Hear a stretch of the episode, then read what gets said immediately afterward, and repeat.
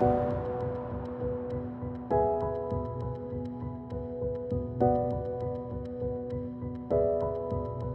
Ви слухаєте Культ, подкаст про культуру. З вами філософ Володимир Єрмоленко та літературознавиця Тетяна Огаркова. Сьогодні наша тема злочин без покарання, мораль руского міра. Ми спробуємо поговорити про те, чим є руський мір, чим є російська культура, як нам до неї ставитися і чому такою важливою темою для російської культури, для російської літератури є є стала тема злочин і покарання, але як ми спробуємо вам показати, дуже багато тем звучить в російській політиці, в російській культурі, теми злочин без покарання і покарання без злочину. Таня, так? Е, про ці е, про ці теми ми з тобою поговоримо. Перш ніж ми почнемо, я хотів би нагадати, що ви нас можете підтримати на Патреоні patreon.com kultpodcast. Всю підтримку зараз ми спрямовуємо на підтримку наших військових, е, на наші гуманітарні волонтерські поїздки Україною. Отже, злочин без покарання, так? На що це натяк? Ну, злочин і покарання це здавалося б такий паттерн російської культури, принаймні так нас намагалися переконати в 19 столітті. От е, це тема Достоєвського, так, е, це Раскольніков, так, який здійснює, ну, якщо вдуматися зараз, сьогодні нам ці теми стають більш зрозумілі, вбиває так, двох беззахисних жінок. От, І наприкінці цього роману ми доходимо до того, що ось є така, такий початок, та анонсується початок шляху спокути. Так, але деталі цього шляху нам е, Достоєвський не розповідає. Тобто, так ми маємо додумати, так, Нам не показується, як власне Раскольніков проходить цей шлях покаяння, е, викуплення так, своєї провини і тому подібне. Тобто тут зупиняється Достоєвський на тому, що це додумайте самі. Але дійсно те, що ми бачимо сьогодні, так, те, що ми бачимо сьогодні, і вже впродовж чотирьох місяців в повному масштабі, е, це, очевидно, от така безмістовна жорстокість е, росіян в першу чергу, очевидно, російської армії, але е, яка, власне, видається як за щось нормальне. Ну, от Якщо подивитися в сьогоднішні новини, да, новини за минулий тиждень, ми бачимо абсолютно е, поза будь-якою межею так, обстріли торговельного центру в Кременчузі або в Сергіївці в селі, значить, розстріл багатоповерхівки, е, значить, курортних баз двох, тобто за визначенням цивільні об'єкти, нічого військового там близько немає. І ну добре, якби війна, але е, я от уважно слухала представника Російської Федерації на Радбезі ООН. І е, важко це слухати, але е, це було таке пряме заперечення будь-якої е, будь-якої причетності до цього. Тобто ви все вигадали. Да? Тобто, подивіться youtube ролики тобто Україна вправляється в, в створенні youtube роликів подивіться, в Бучі це було те саме. І якби ну, трохи бракує слів, да? тобто це є злочин.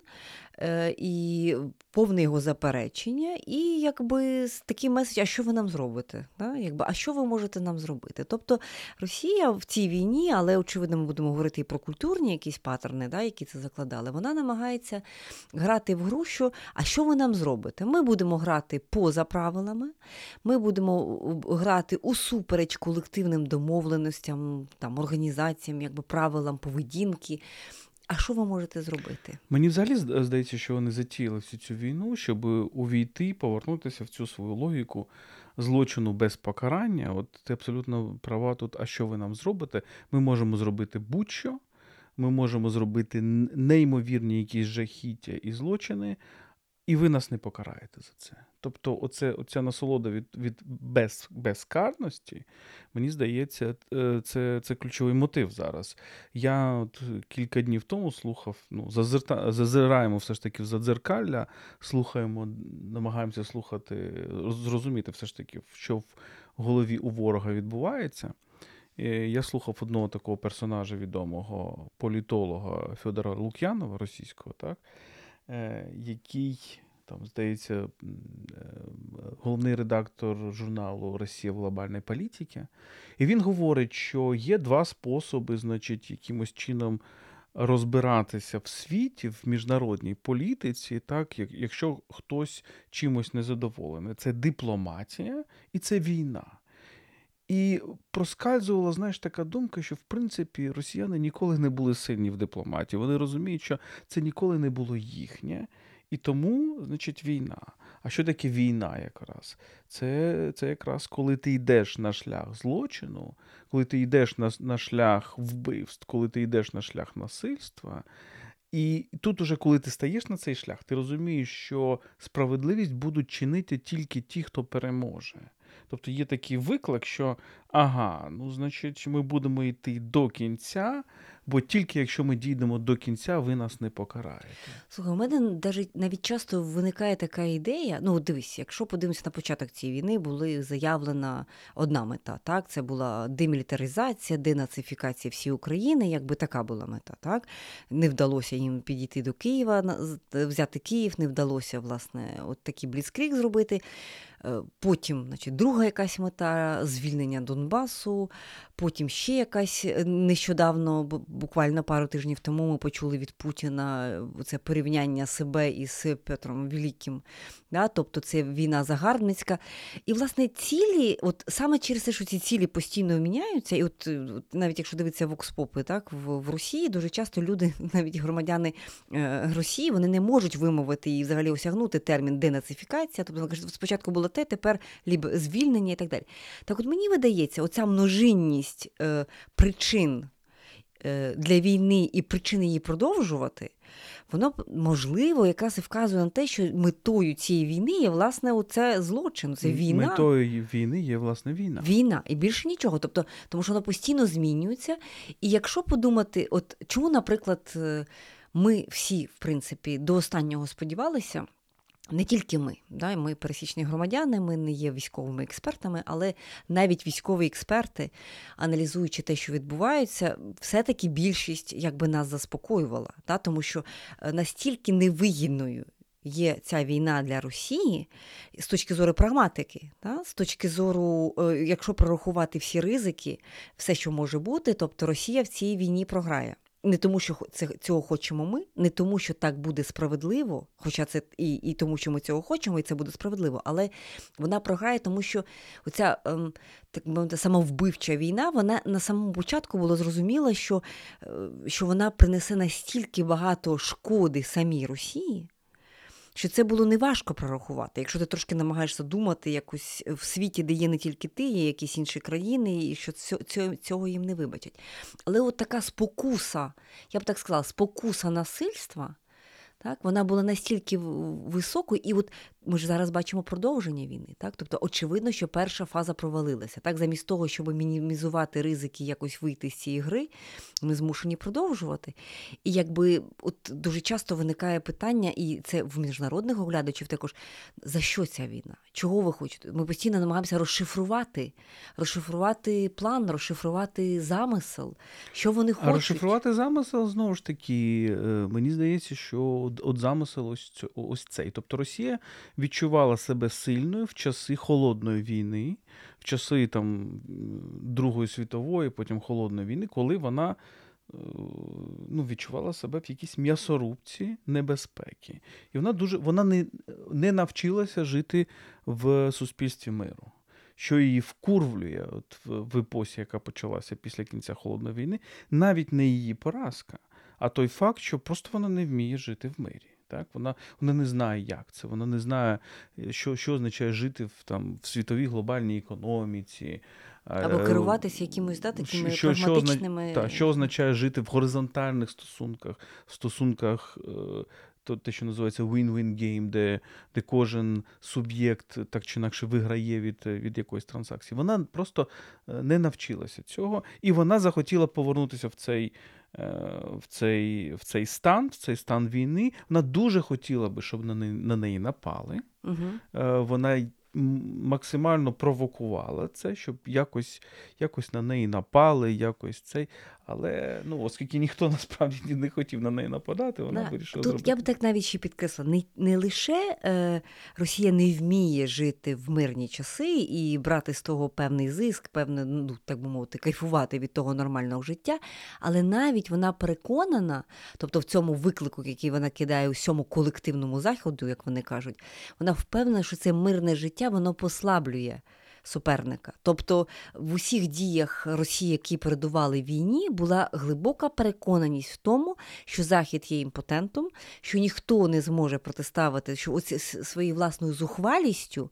Тобто, що решта учасників да, всіх е, світових процесів будуть просто пасувати, тому що оцей ця суміш е, зухвалості, шантажу, агресії і такої злочинності відвертої, так ну що ну, ну вони ж не можуть. Вони ж вони ж вони ж прив'язані до своїх там буржуазних якби цінностей, до своїх маленького світу. Ось єдина безмежна Росія може поставити все на кону. Такі в жесті Достоєвського. Так ми почали з Достоєвського. Ми не боїмося. А от захід він буде занадто триматися за свій комфорт, за свої за свої вигоди, і він нам не зможе нічого протиставити. Тут, звісно, ми починаємо зараз бачити, що вони таки прорахувалися, тому що е, ну, все-таки прокидається да, така, така здатність відповідати на такі дії. Але замисел був такий, що ми є суб'єктом, а і взагалі пов'язаність, якби оце зв'язка поміж е, агресією, злочинністю і суб'єктністю. От вона для російської культури дуже типова. Це от, дуже от... важливо, тому що е, один із ідеологів, і давай все ж таки більше mm. зараз про ідеї поговоримо. Один із ідеологів неоєвразійства, Олександр Дугін, відомий, тут можна сперечатися, наскільки він впливовий в Кремлі чи не впливовий. Мені здається, це другорядне питання. Він, в принципі, формулює дуже багато таких меседжів, які інстинктивно, е, якими інстинктивно керується російська еліта зараз. Він ж дуже любить Карла Шміта. Карл Шміт це відомий німецький філософ, один із теоретиків також і Третього Рейху. І, в принципі, на відміну від Хайдегера, у якого є там один епізод в 33-му році, коли він став ректором університету. А Шміт послідовно обстоював і, в принципі, був ідеологом, одним із ідеологів політичної філософії е, нацизму. Це не робить його таким банальним мислителем, як Гітлер чи якісь інші. Шміт справді цікавий мислитель, хоча і поставив свою себе на службу злочинцям і, і, і негідникам. Але у Шміта є думка, що таке суверенітет. У нього переосмислення слова суверен. Суверен це той, хто ризикує, хто йде на ризик. А, І у нього також є цілком однозначне поняття політики, яке абсолютно можна сказати антиарістотелівське, тому що для Арістотеля політика це співжиття людей. Це там, де ти е, так чи інакше долаєш, долаєш межі свого бажання влади. Там, де ти погоджуєшся віддавати якусь частину своєї влади заради співжиття людей.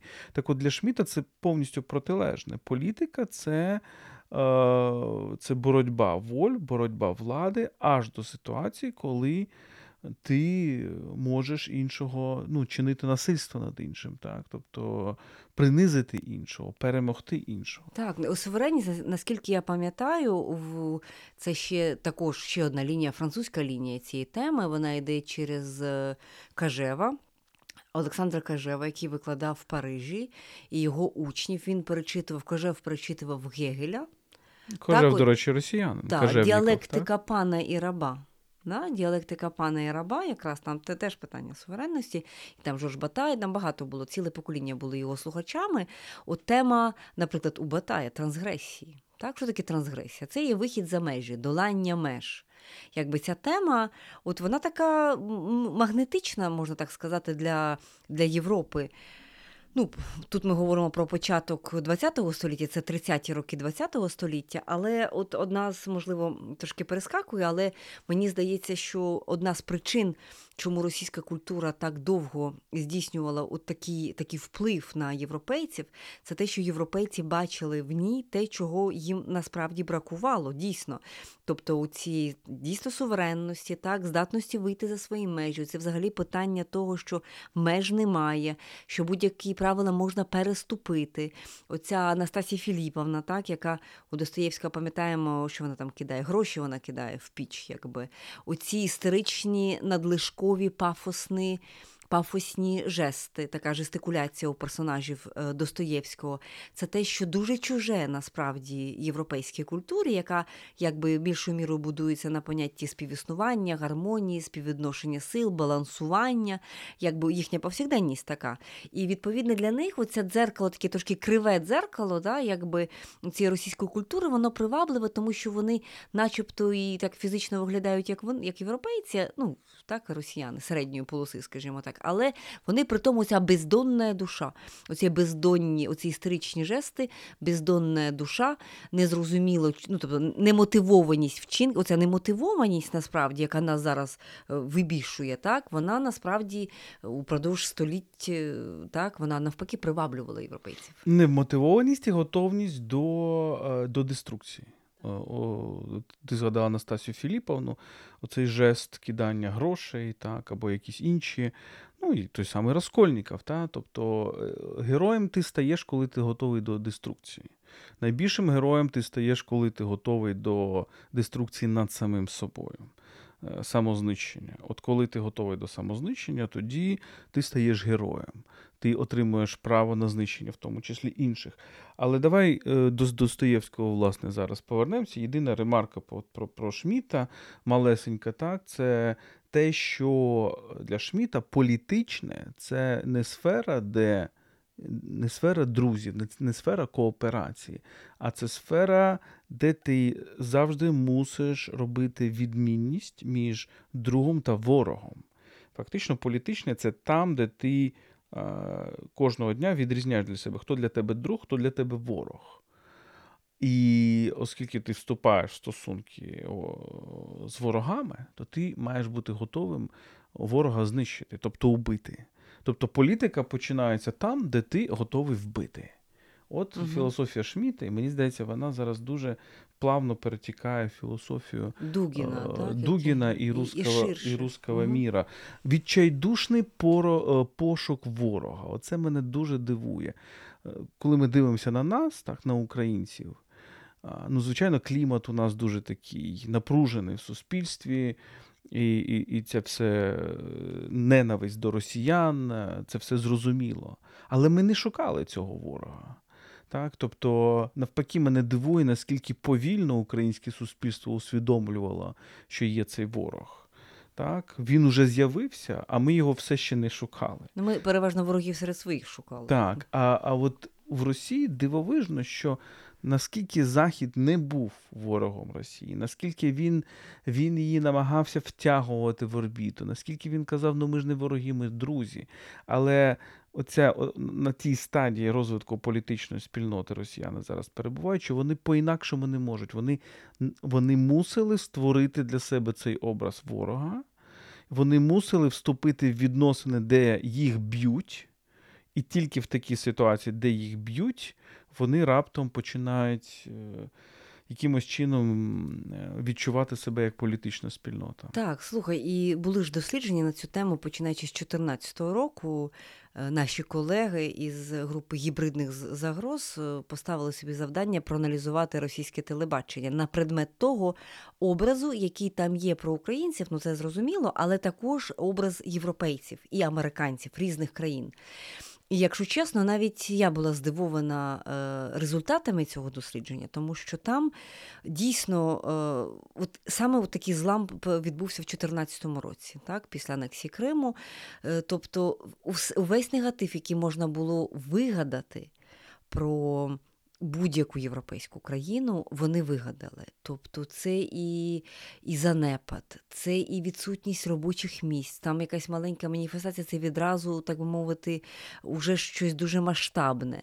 Тобто, оцей образ ворожої але водночас слабкої да, Європи, якби якби європейці, це це очевидно було зроблено для внутрішнього споживання, це було для росіян, щоб плекати оцей образ. Ну, про нас що тут говорити, зрозуміло, що це бандерівці, зрозуміло, що розіп'ятий хлопчик в Слов'янську, чи де він там був, е, і будь-які інші фейки, які власне створювали е, оцей образ демонізації, да? тобто демонізація інших, так? демонізація інших для того, щоб виправдати власну войовничість насправді. Так? Тобто, при тому ми тільки зараз, так, е, буквально минулого тижня, в той момент, коли НАТО змінило свою стратегію по Росії і назвала Росію загрозою, навіть не ворогом назвали, а загрозою, так? після того, що зроблено було в Україні.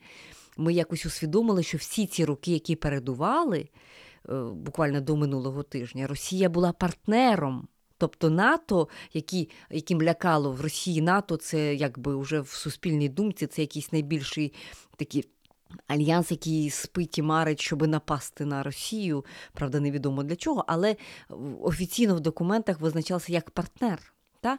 І, А оця, а термін партнерства якби для Росії він не зрозумілий, власне, через не зрозуміло, що з партнерами робити. Да, якщо його якщо його не можна вбити, якщо його не можна, значить, певним чином принизити, навіщо тоді партнер? Ці стосунки вони завжди стосунки сили. Да? От Якщо навіть звернути увагу на на лексику, яку використовують, да? навіть навіть е, ну, в публічному дискурсі, в медіа, оце постійно стосунки сили. Ну, так? не сили, а насильство насильства, да, насильства це і що... підкорення і підкорених. Да, якби, е, от, от, Це це, це не терміни кооперації, співіснування, так, от такі якісь горизонтальні моделі взаємодії.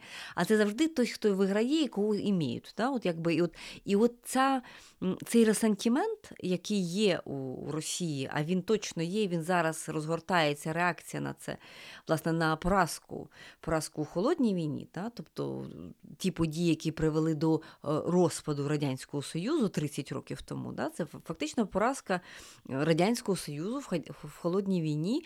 І ось проходить, здавалося б, 30 років. І зараз ми відчуваємо, от коли, наприклад, звичайних пересічних росіян таких, які знаходяться під впливом пропаганди, питають, як ви відчуваєте? От вони говорять, що ми нарешті ми встаємо з колін, та нарешті ми відчуваємо себе сильними. Чому вони відчувають себе сильними? Тому що у них сильна економіка? Ні. Тому що у них сильна армія. Теж ні, у них не така вже сильна армія, як показала війна в Україні. А чому? А тому, що є оця войовнича риторика, є оця ілюзія, що Росія протистоїть якби всьому світу, і що в цьому стосунках протистояння нас боя... От і ще таке нас бояться. Так? Ну і питання нас не, не тільки на нас бояться, питання в тому, що е, це бажання насильства, але е, сексуалізованого насильства. Як російською мовою, як російську національну ідею можна висловити? Хотім дати всім пди. Так? Е, по-іншому ж вони не висловлюють. І мені здається, це дуже важливо. Тобто оця вся сексуалізація насильства, це те, що ми бачили там в перехопленнях, так, одному з нещодавних, коли солдат говорить зі своєю матір'ю і розповідає про ті всі жахливі тортури, які він застосовує до українців, а потім вони закінчують тим, що ці тортури добре було би застосувати до їхнього батька, до його батька і, власне, чоловіка цієї, цієї е, жінки.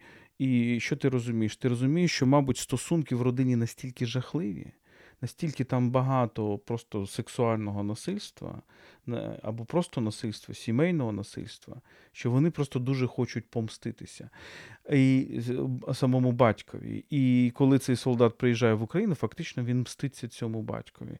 І мені здається, що от, от цей от дуже характерний, тобто це очевидно суспільство садомазохістичне російське, але домінантною там є оце перетікання мазохізму в садизм.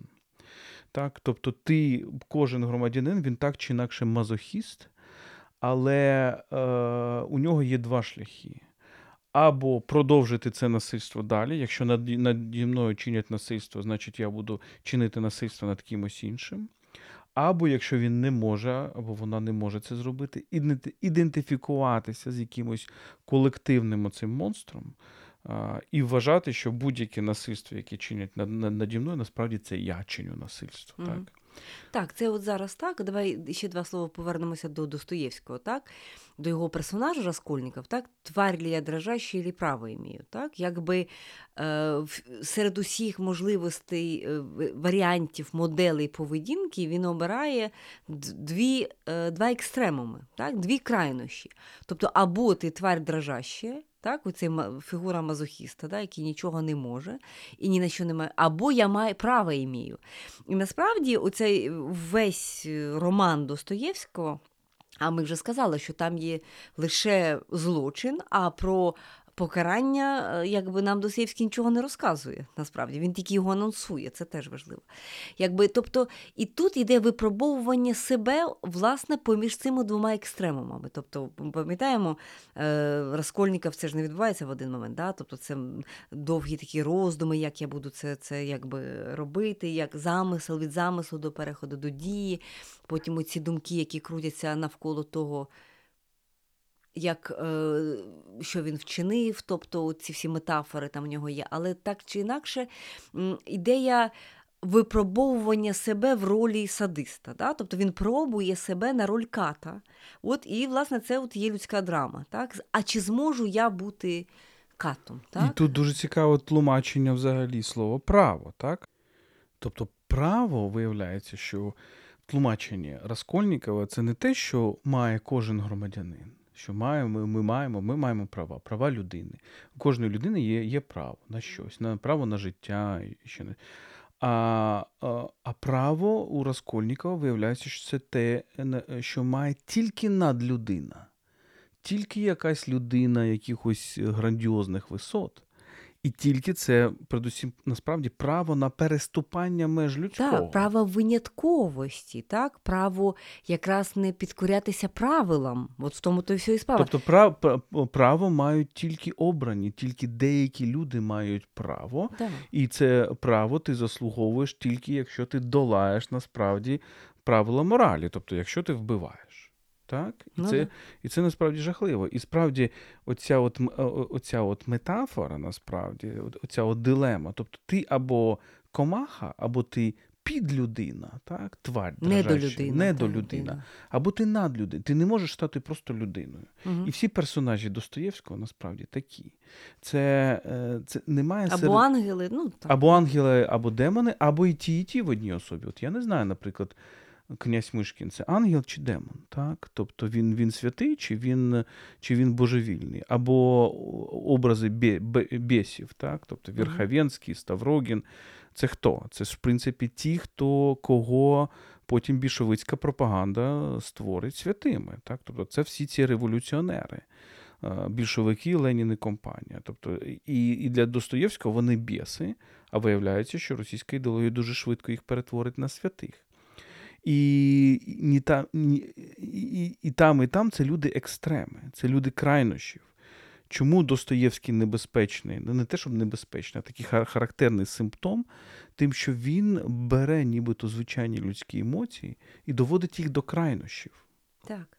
Я ще пам'ятаю, ще в 2014 році у мене народився такий термін, яким я я, б, я описувала тоді, що робила Росія тоді, коли був анексований Крим, і коли почалася ця військова операція на Донбасі. Термін сюртероризм. Тобто, е, що таке сюртероризм? Я би Це... хотів, щоб ми окремо зробили епізод на цю тему, але так, просто так, такий тізер можеш так, зробити. Так, так, власне, оце прагнення підірвати реальність як таку, так, от показати замість реальності якусь таку глибинну рану, так, заперечити реальність, а зараз цього цього на кожному кроці, так, на біле вони говорять чорне, на на правду кажуть брехня, і навпаки, і по Кременчугу ми не били, тобто і так далі. І є щось таке е, терористичне, так, у цьому, у ця привабливість цього тероризму, чому сюрреалізм.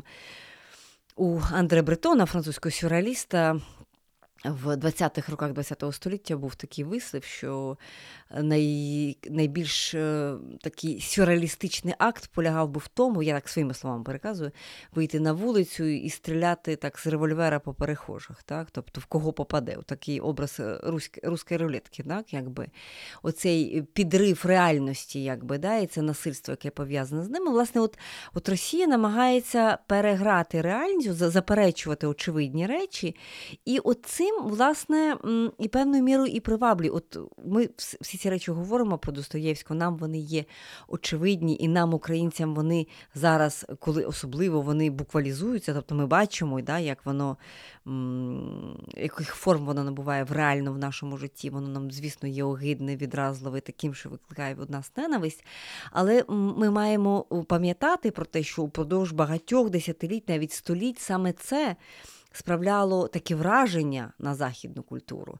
От коли говорили про велику російську літературу, то якраз і мали на увазі цю безмірність, та, оцю бездонність. Як, та, Ну, якраз, якраз неможливість. Ну, це вони вважали, західна культура вважала, що це сила російської культури. Мені здається, це її величезна слабкість, не любов до цієї золотої середини, до цієї грецької арістотелівської середини. А середина це рівновага, а середина це пропорція, а середина це баланс. І ми, можливо, ще ще колись поговоримо. Давай все ж таки сконцентруємося на нашій темі, так, е, і поміркуємо про ці метафори злочини покарання. Е, тому що в тебе є в тебе є інша думка, на яку я постійно посилаюся, це те, що баланс в російській культурі між злочином без покарання і покаранням без злочину. Я би хотів, щоб ми це розвинули. А а перш ніж я, перш ніж ти це розвинеш, е, я би хотів нагадати нашим слухачам, що в принципі е, сам роман Злочини покарання не не, не виріз ні звідки, тому що Достоєвський це людина, яка дуже глибоко була занурена в європейський літературний процес. Він перекладав одні з улюблених його авторів був Оноре де Бальзак і Віктор Гюго. Так от у обох і у Бальзака і Гюго е, дуже важлива тема. Це якраз була тема злочину і покарання. А чому вона е, виникла? Тому що обоє так чи інакше пішли під впливом великої драми, великої трагедії французької революції. Для них обоє були, в принципі, консерваторами, консервативними письменниками. Ну, Гюго на початку консервативним. І для цієї рефлексії французької першої половини 19 століття страта короля фактично це було повстання проти Бога. Фактично, вся Європа розділилася на на два табори. Е, ті люди, які казали, що повставати проти Бога можна, е, це Прометеївці, ну, наприклад, так? І ті люди, які казали, і, до речі, в цій категорії є і наш Тарас Шевченко, да? через Міцкевича. І е, ті люди, які казали, що повставати проти Бога не можна що цей злочин величезний злочин. І велика рефлексія цих людей це рефлексія про те, е, е, ну, два питання: як забезпечити адекватне покарання. І тут uh, адекватне покарання для того, щоб водночас і покарати, і не знищити цю людину, так, не не, не примножити зло. Якщо ви пам'ятаєте твір uh, Віктора Гюго про засудженого на смерть, так? Uh-huh. Де в, в, точно я вже забув його назву. так? Амох. Так, так. Е, про, ну, Власне, Рефлексії людини, яка е, засуджена на яку засудили до страти, на, до. До, до, страти. І він описує, власне, серед, як це відбувається. До речі, тема універсальна так, в європейській так, літературі. І е, і інша тема, звичайно, це тема, е, ну, це, це тема. А що ж все ж таки відбувається у людини, яка є злочинцем? Чи може чи може злочинець бути насправді кращим, ніж ті люди, які є просто банальними і звичайними людьми? І це теж рефлексія, яка є, наприклад, у Бальзака, в баточку, батько Горіо, в якихось інших текстах. Е, ми її, в принципі, можемо дослідити. Ну і класична тема це, звичайно, лімізерабель, так? Е, знедолені а, от ці тварі дрожащі, так? Якраз Достоєвський же ж цієї теми піднімає. І коли він перекладає Бальзака Юго, він пише, що велика тема е, літератури європейської зараз. Це, як він пише, восстановлення погибшого чоловіка. Але є велика відмінність, тому що і Бальзак, і Гюго фактично нас зна, нас постійно знайомлять з людьми, які вже вже зчинили злочин. Вони вже зробили злочин. Жан Вальжан, який да, виходить да. з з, з каторги, так, з в'язниці. З, з цього починається історія. Там Виявляється, що потім що той злочин, який він вчинив, не був взагалі злочином і так далі. Це теж тема неадекватного покарання. Але це постійно ця рефлексія над тим, що таке адекватне покарання. Як відновити цю пропорцію? Це головна рефлексія цієї європейської літератури. Як же ж відновити цю пропорцію між покаранням і злочином? Так, як же зробити так, щоб покарання не множило зло, а все ж таки відновлювало цей втрачений баланс? А з чим ми стикаємося з Достоєвським? Стикаємося з ситуацією, що є людина, яка каже: так я хочу встрибнути в цей дисбаланс через вбивство. Тобто спочатку я вб'ю, а потім я поставлю питання про е, справедливість, про покарання і так далі. І от в чому жах, мені здається. Так, Для... і роль оповідача, так, все-таки, так, те, що він Достоєвський як оповідач нам не розповідає історію покарання. Тобто немає цієї історії. Ну, так? Є є фактично ці муки совісті, ну, є оцей так, оцей внутрішній ходить, діалог. І мені здається, це теж велика велика брехня, насправді, тому що він нам фактично каже, що жоден суспільний механізм не є адекватним покаранням. Тобто суспільство є абсолютно імпотентним, е, і не треба шукати, взагалі ставити це питання, бо найкраще покарання це муки совісті. Угу. Обалдеть. Так. І давай все-таки так, от два дзеркальних сюжети. Так, Є з одного боку, бачимо, є цей Достоєвський, не стільки злочин і кара, скільки злочин злочин е, злочин без покарання, без справедливості, без рівноваги. А є паралельний сюжет, який виникає дещо пізніше, як фігура оцього вже тоталітарного російського суспільства. Це той самий садомазохізм, про який ти говорив. Е, в ХХ столітті в російській літературі дуже виразно звучить тема покарання без злочину. І є навіть отаке модерністське прочитання Достоєвського, саме літературне, яке про це дуже дуже добре нам дає цей образ. І це саме повість Старуха Данила Хармса, е, дуже цікавого російського письменника, який, власне, перечитує Достоєвського. Це повість про те де фактично ми з перших рядків вгадуємо, що він переписує Достоєвського. Там сюжет такий, що там не звати його Раскольников, його звати по-іншому, головний персонаж. До нього приходить е, додому ця стара, ця старуха. Якби сідає в крісло і помирає. Тобто він її не вбиває, вона просто помирає. І, власне, весь упродовж всієї повісті Е, значить, цей головний персонаж змуш... він переживає муки е, просто пекельні, тому що він попри те, що він її навіть не торкався, він поводиться, як начебто він є злочинцем.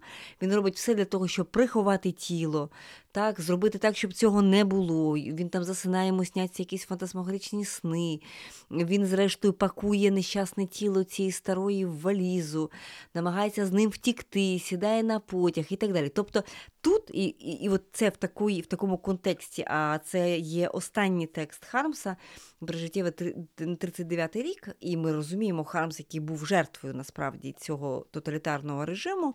Нагадаю нашим слухачам, що він е, його теж відправляють в заслання в 31-му році в Курськ, здається. От потім заборона писати, заборона публікуватися, і якби цей текст, всі свої тексти Хармс пише, так би мовити, в стіл.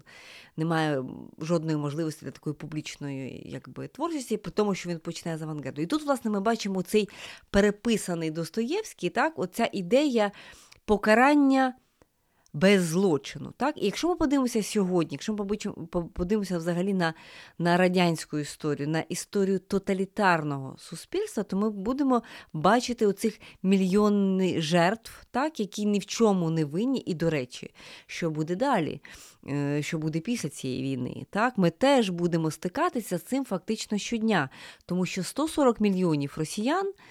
Е, рано чи пізно зіткнуться з ситуацією, коли вони будуть винні. Їх увесь світ вже починає називати їх е, злочинцями. От, а дедалі цього буде більше. І після поразки Росії, як ми сподіваємося, ну це історично було би правильно і, можливо, і не уникну зараз. Якби вони теж зіткнуться з проблемою, що ми винні якби, але ми не вчиняли жодних злочинів. Так? І оця тема вона знову увійде в мейнстрім. Ми побачимо мільйони людей, які будуть говорити, а ми в чому винні? Ми нічого не знали, ми ні, ні на що не впливали, ми нічого не могли. Але що мені здається важливим? Що е, оця, начебто, друга фігура, так, от покарання без злочину, тобто тема абсурдистська, вона очевидним чином присутня, е, скажімо так, в європейській літературі, приблизно в ті самі роки. Подивіться е, там Кам'ю сторонній, так? Хоча там він здійснює злочин, так, але теж не розуміє, чому. Подивіться на ем, там, не знаю, Анрі Мішо, так, оці там плюм, так, який теж щось постійно з ним з ним трапляється, а він начебто ні в чому не винний. От Багато є таких тем, саме 30-40-ві роки, ще, до речі, ще одна велика війна, Друга світова війна. Оця тема якби падіння, падіння кам'ю. Абсолютно фантастичний текст, дуже його рекомендую, хто не читав. Так? Це падіння ну, в біблійному якомусь сенсі, але водночас і про падіння там буквально людини з моста, і про те, що він не втручається в цю ситуацію, так? і потім все своє життя почувається винним. Оця ідея про те, що ми винні, так, десь ну, така християнська навіть ідея, да, що ми винні навіть без того, щоб ми щось здійснили, от вона в європейській літературі історії потрактовуються теж поруч, скажімо, з Хармсом, приблизно в ті самі роки. Але для російської культури все-таки мені видається, що дзеркальне відображення і якесь тоталітарного всесвіту і неможливості бути суб'єктом. Отут. Тобто, якщо злочин і кара у Достоєвського це про те, що ти можеш стати суб'єктом лише через насильство, лише через злочин, то друга ця фігура, так, покарання без злочину, це якраз про те, що ти не є суб'єктом. Так? Тебе ти винний, тебе покарано, але ти нічого не здійснив. І оця історія, вона е, це універсальна формула. Знову ж таки, вона, ми її ще побачимо. Ну, але що що дає ця спайка злочину без покарання і покарання без злочину? Це фактично, якщо взяти їх вдвох, так, це означає, що е, злочинниці жертви міняються місцями. І це і це найжахливіше, що відбувається. Тому що якщо злочин не е, за злочин немає покарання, а карають тих, хто нічого не здійснив, злочин не здійснив, це означає, що той, хто злочинець, насправді чинить типу справедливість. Тобто той, хто е, той, хто чине відплату, насправді є злочинцем. І тут ми бачимо, якби все ця матрьошка складається, тому що от росіяни, їхня, їхнє головне в їхній пропаганді це що? Це вчинити насильство над кимось і сказати, що це і є злочинець. так? Коли вони говорять про українців як нацистів, е, вони мають на увазі, що ми готові, росіяни готові вчинити злочини над українцями, і потім звинувачувати українців в тому, що вони злочинці. Е, коли коли оця тема, яку, можливо, ми ще обговоримо в одному з подкастів, про те, як, наприклад, ще від 19 століття цей образ жорстоких козаків, який є в е, російській літературі, у того самого Пушкіна в тій самій Полтаві. Це ж, в принципі, та сама історія. Тобто козаки це передусім криваві якісь зарізяки, і з ними треба просто попрощатися. Тобто, спочатку ця імперія кривавим чином розбирається з людьми, а потім проголошує цих людей насправді кривавими злочинцями. Ще одна така піддумка тут, так, це проблема з пропорціями. Так? Оце злочини, кари, кари, злочини, немає ідеї пропорцій і відповідності дії і якби наслідків. І от тому, от що не розуміє Європа, що не розуміє Західний світ. Не так давно в Київ приїжджали лідери чотирьох європейських країн. Серед них був президент Франції Мануель Макрон і був канцлер Німеччини Олаф Шольц. І от на прес-конференції ми отримали якби розгадку у цієї фрази е, про не треба принижувати Росію, яка так дратувала нас упродовж багатьох тижнів. Тоді Макрон сказав, що ось подивіться, я стою поруч з канцлером, а 100 років тому ми е, воювали. І алюзія на завершення Першої світової війни, після якої е, Німеччина була Версальський мир, була зобов'язана платити якісь ну, шалено е, великі е, репарації французам, тому що військові дії відбувалися. Франція дуже постраждала в Першій світовій війні. І якби е, і через те, що кожна якби, німецька родина мусила платити ці репарації упродовж багатьох десятиліть, і оце почуття приниженості воно і виростило, якби серед інших, у цього нового монстра Гітлера. І от в думки Макрона, що це було непропорційне покарання, і він каже: я в цьому сенсі маю на увазі зараз про не треба принижувати Росію, що не треба накладати на злочинця, яким є Росія сьогодні, непропорційно велике покарання. Да? От якби що, що, Яку історію да, ми з цього щитуємо? Що європейців їх цікавить, і, і вони ці уроки беруть з минулого. Їх цікавить питання пропорційності, да? Е, покарати, але покарати так, щоб не виростити ще більше зло. Тобто метою покарання має бути припинення зла, а не вирощення якби ще більшого зла. І от Макрон, який стоїть поруч Шольцем, говорить, що ми тоді, можливо, вчинили неправильно, тобто він бере на себе відповідальність як представник Франції ну не він особисто, але вважає, що Франція, можливо, була неправа своїм надмірним покаранням. Німеччини в Першій світовій війні, що і призвело до Другої світової війни. Тобто це ті теми, які крутяться, так мовити, в європейських головах. Це ми маємо розуміти. Тим часом, якби оця якби, відсутність каузального зв'язку поміж злочинами карою е, в російському суспільстві очевидно, ми прекрасно знаємо, що ані Радянський Союз, так, ані комуністичний режим він не було взагалі е, визнання е, якби, цих жертв, так, мільйонів людей, які загинули. Е, не було ані процесів, так і Росія як спадкоємиця цих процесів не було і в Україні тривалий час. Це теж треба сказати для справедливості. Але принаймні у нас в 15-му році, в 16-му почалася якась декомунізація, почалося публічне обговорення. Минулого це теж дуже важливо, але е, Росія, як спадкоємиця Радянського Союзу, так ніколи і не визнала злочинів проти свого власного населення. І, значить, знову ж таки, оцей каузальний зв'язок поміж злочинами карою він розірваний. Так? І якби, а з цього народжується ця ідея безкарності. Так? Ми можемо здійснювати нові. Ми ні за що не в отвіті, да? ми ні за що не відповідаємо. І дуже цікаво, що от коли наприклад, росіяни зараз говорять, що ми ж маємо відповідати, там, підтримати там сусідні народи, там народ Донбаса, який вони там вигадали, що начебто є народ Донбаса. Тобто вони беруть відповідальність там, де їх не просять, але водночас ніколи не не відповідають за те, що вони дійсно роблять. І от і тут ця ця різниця вона кричуща насправді. Я думаю, да. Я думаю, що путінізм був можливий тільки в ситуації, коли насправді не були засуджені не були покарані попередні злочини, так, по злочини сталінізму. І це теж провина всього світу, це не тільки провина нашої нашої географії. Так. Не було голосно сказано, що злочини сталінізму такі самі жахливі, як і злочини нацизму. На жаль. На жаль, е, ми живемо в ситуації, коли, в принципі, злочини нацизму проголошені найбільшими з можливих злочинів. І Голокост проголошений найбільшим е, з можливих з можливих злочинів. Так, Голокост це жахливий злочин, але ми не можемо влаштовувати, облаштовувати ієрархію злочинів, як на мене. Інакше у нас е, буде ситуація, коли деякі злочини ми просто не будемо вважати злочинами. Повертаючись до цієї теми е, непропорційності, мені здається, вона дуже важлива. І я хотів би згадати е, те, як відбувалося це в сталінські часи.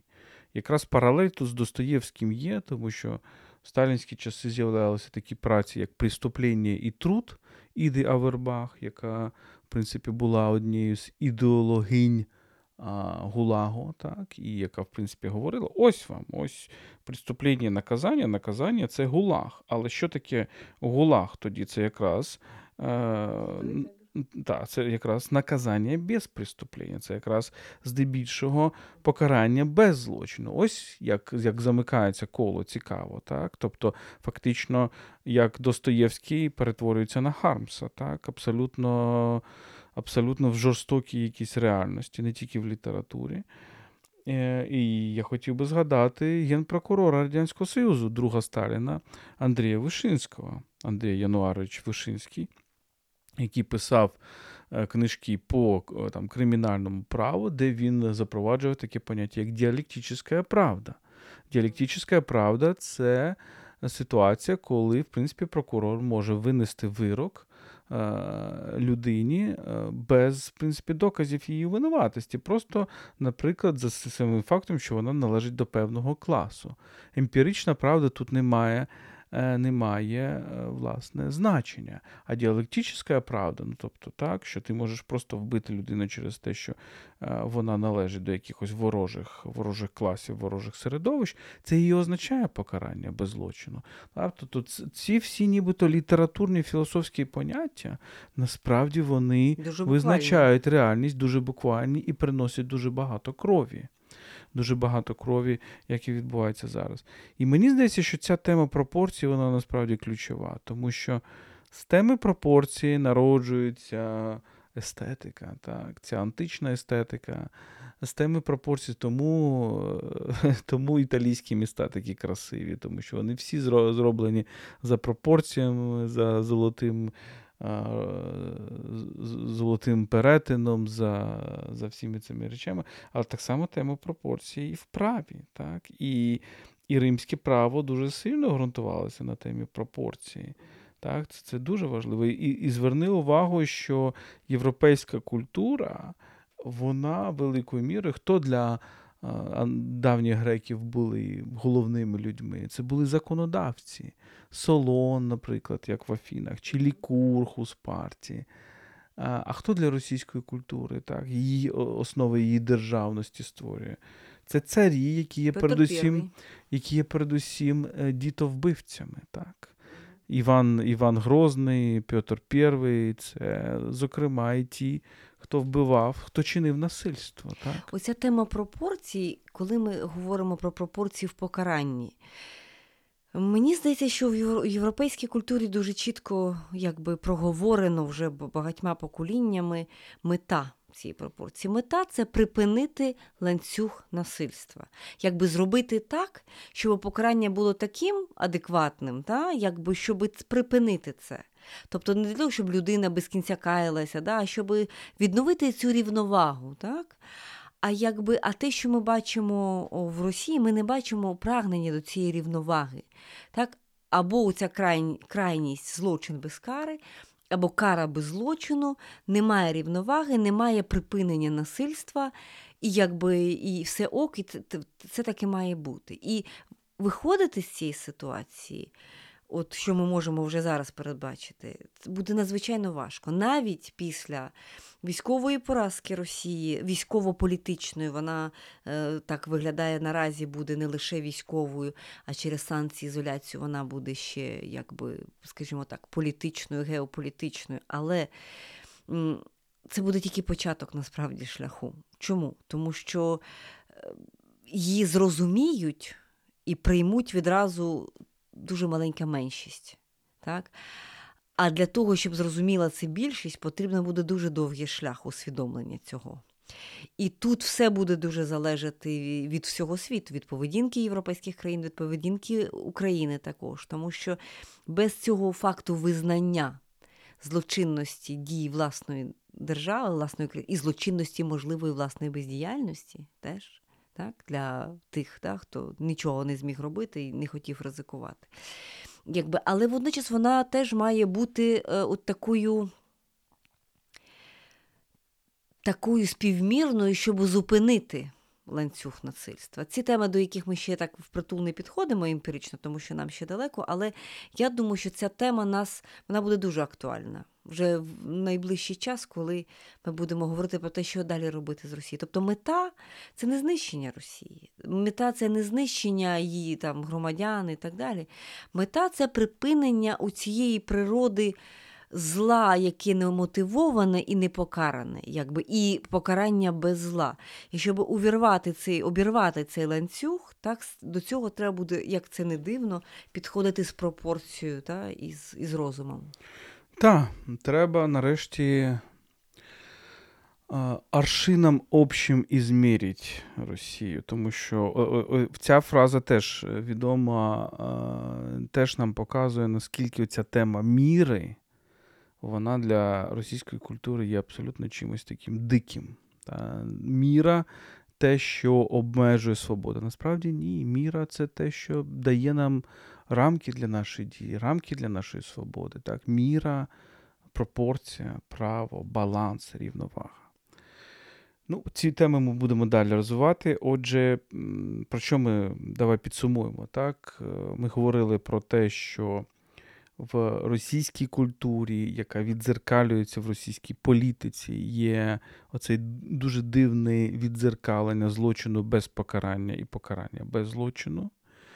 Ми бачимо, як ця лінія йде фактично від 19 століття до до сталінізму, до тоталітарних часів. Ми побачили з вами, як в принципі ця дзеркальність вона е, відтворюється в, в тому, що в тому механізмі російської пропаганди, коли фактично жертв оголошують катами. І це те, що ми з вами, українці, відчули на собі дуже дуже дуже багато. Я думаю, що, наприклад, е, і інші народи так само.